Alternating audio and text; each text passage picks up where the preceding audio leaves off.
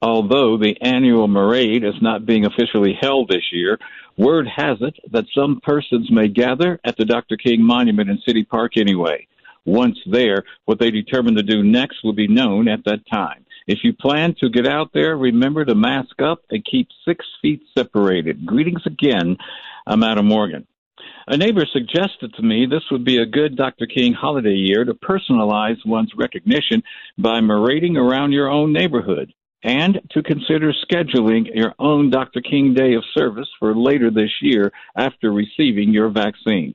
On this edition, we continue our Dr. Martin Luther King Day subject on the next steps for the civil rights movement.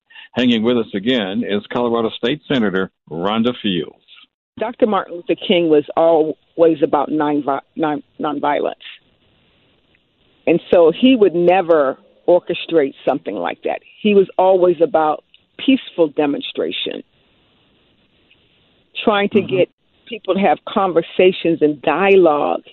Because after the after the march, you have to have conversation. It can't just be about a march. It has to be about policy.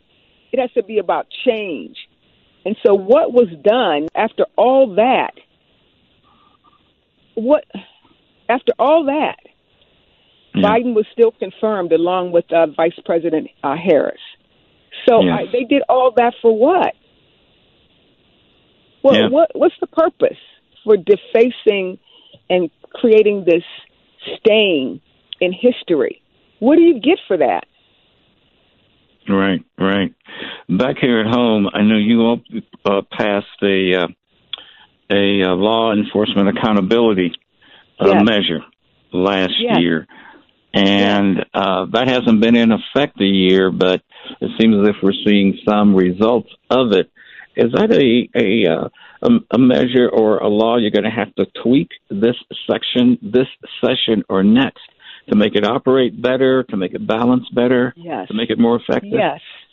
Yes, another bill that I will be sponsoring along with the President of the Senate and with members in the House is we are going to um, refresh the bill as it relates to some of the um, concerns that law enforcement have brought up as it relates to clarity around the content and the language in the bill. So mm-hmm. they need greater definition regarding some of the terms that are in the bill. So we're looking at how to create clarity so that people can implement the bill with a unified standard as it relates to the definition of some of the terms. Like one of the terms is contact. You know, when you have a contact with, you know, is a contact, You're looking at somebody, you know, they, they're just thinking, they're saying to me and others that we need to have, um, shrink maybe the definition of a police contact. What does that really mean? Because sometimes the police might contact someone, let's say someone's having difficulty walking across the street. I hope they would right. do this you know, is that something that we need to document?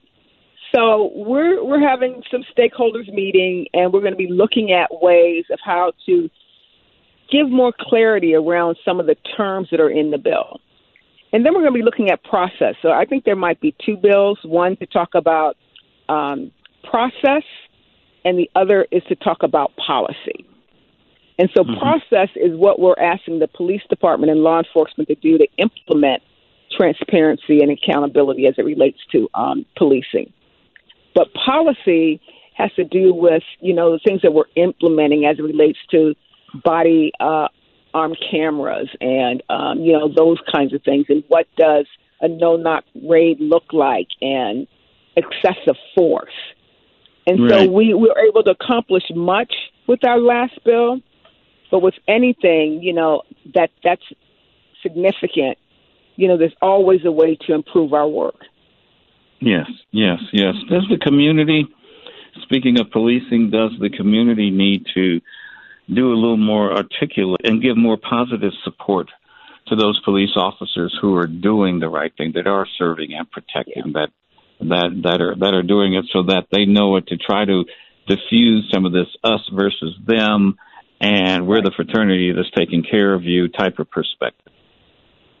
Right. I, I, I believe absolutely. I, I think when I think about policing, it can't be just based on legislation. I mean, all of us have a role in protecting our community and making sure that you know we're all safe. So that means we need to continue as it relates to um, neighborhood watch programs. Um, when we see something that's wrong in our community, we need to make sure that we're involving the proper the proper authorities to address some of those concerns. And so, policing and community safety is just not just on the shoulders of police. Yeah. I mean, yeah, the community yeah. knows they know who the bad people are. They know where the the drug activity is happening.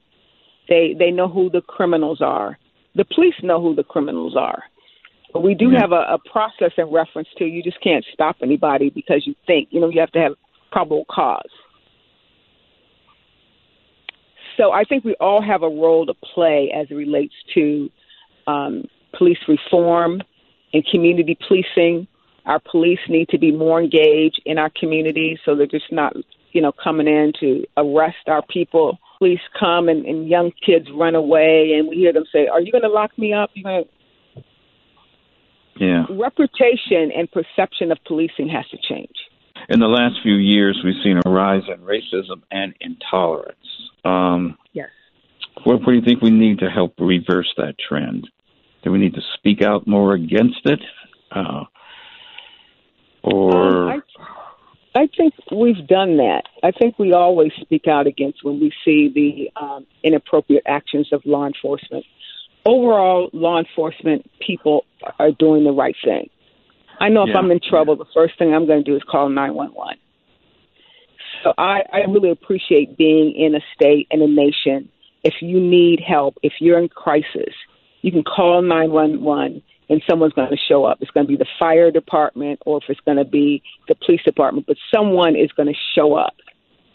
And so that's what I appreciate about law enforcement because they put their life on the line and they go into scenarios that sometimes they're not clearly defined.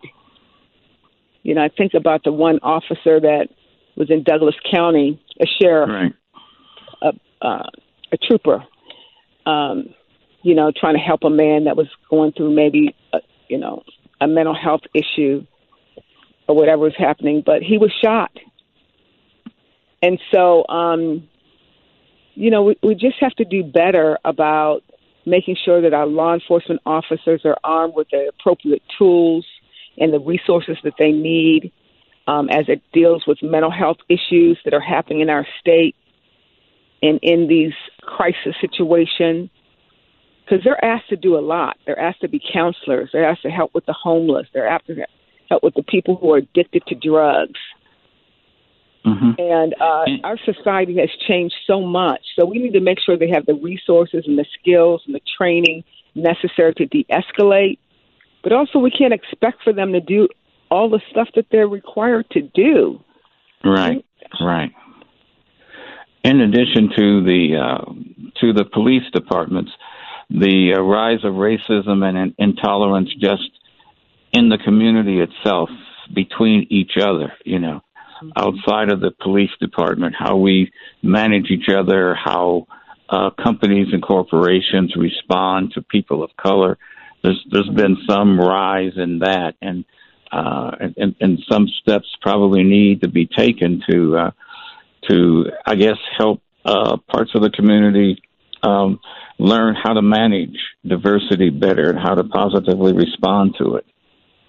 Right, right, absolutely, and um, and that takes um, cultural sensitivity training. I think that what happens is that law enforcement sometimes, when they see a black person, they perceive threat, and so when they perceive threat, they then um, arm themselves, they pull out their guns, and they're so apt to, to shoot and kill. This is my perception, but I have sure. seen it. But when you see them respond to people who are not dark complected, let's say they're white, they they treat them differently. We saw yeah. that just yesterday, and even in the Charleston, um, the church, situation. The the shooter said he was hungry, and the police officer took them to I think it was Burger King, McDonald's, stopped and got him a sandwich. Yeah. And so when you see when white folks do this sense of murder or you know these kinds of things, they end up being alive. And if there's an altercation or a situation when there's a black person when they're unarmed, yeah, it ends up being a dead body. Change in America is going to be long, and it's going to be almost individual to get something done.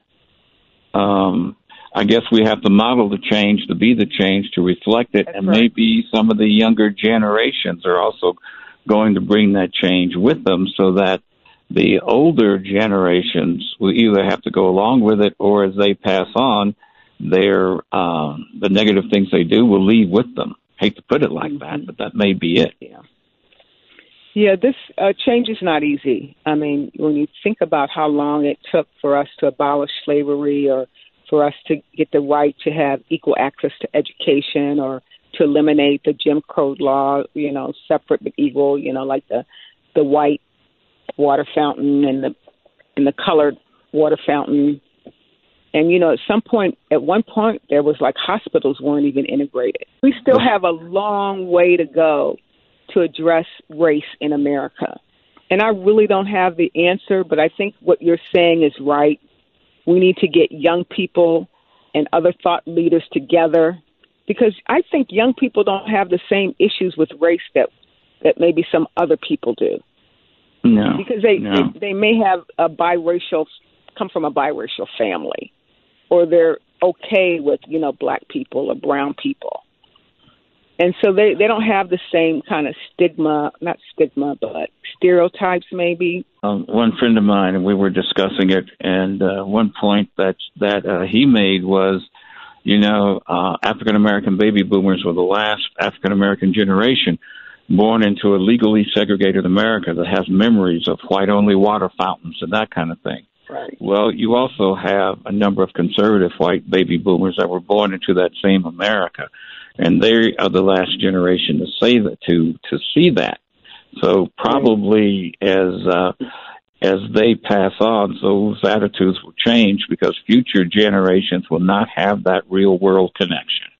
that's an interesting point If you could give us one one final question, if you could give Okay. the audience one thing they could do to reflect the teachings of the activities of Dr. Martin Luther King to help move our community forward in a positive manner, what would that be? I, I think that the rent we pay to be on this world, to be on Earth, to be in Colorado, is the service that we um, pay, and I think that the service is that we need to be kind. Right. We need to be courteous. We need to be giving. We need to be forgiving. So, my one point of advice would be to look for an opportunity to serve on Martin Luther King's Day. You know, he, he's they've been uh, communicating this for a very long time that his day should not be just a holiday; it should be a day of service. So, I would encourage your listeners to look for an opportunity to be of service to someone. And I know that we're in COVID right now. So it's probably hard to find opportunities. So it might be just picking up a phone call uh, and checking in on your neighbors. Is everything okay? Do you need any groceries?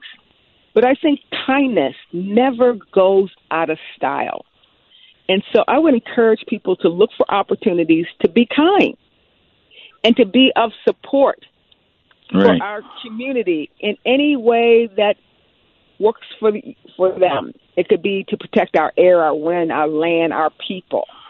But look for an opportunity to, to be engaged because we just can't put it on the shoulders of politicians. We all have a, a role to play in, our, in this social contract that we have in America. And I think mm. part of the social contract is to be kind. We thank State Senator Rhonda Fields for being our guest again on this edition. You can celebrate the work of Dr. King by being community active and personally doing some of the work of Dr. King. I'm Adam Morgan. Do keep in touch. Mask up and stay safe when going out. And we do thank you for sharing a few moments of your weekend with us.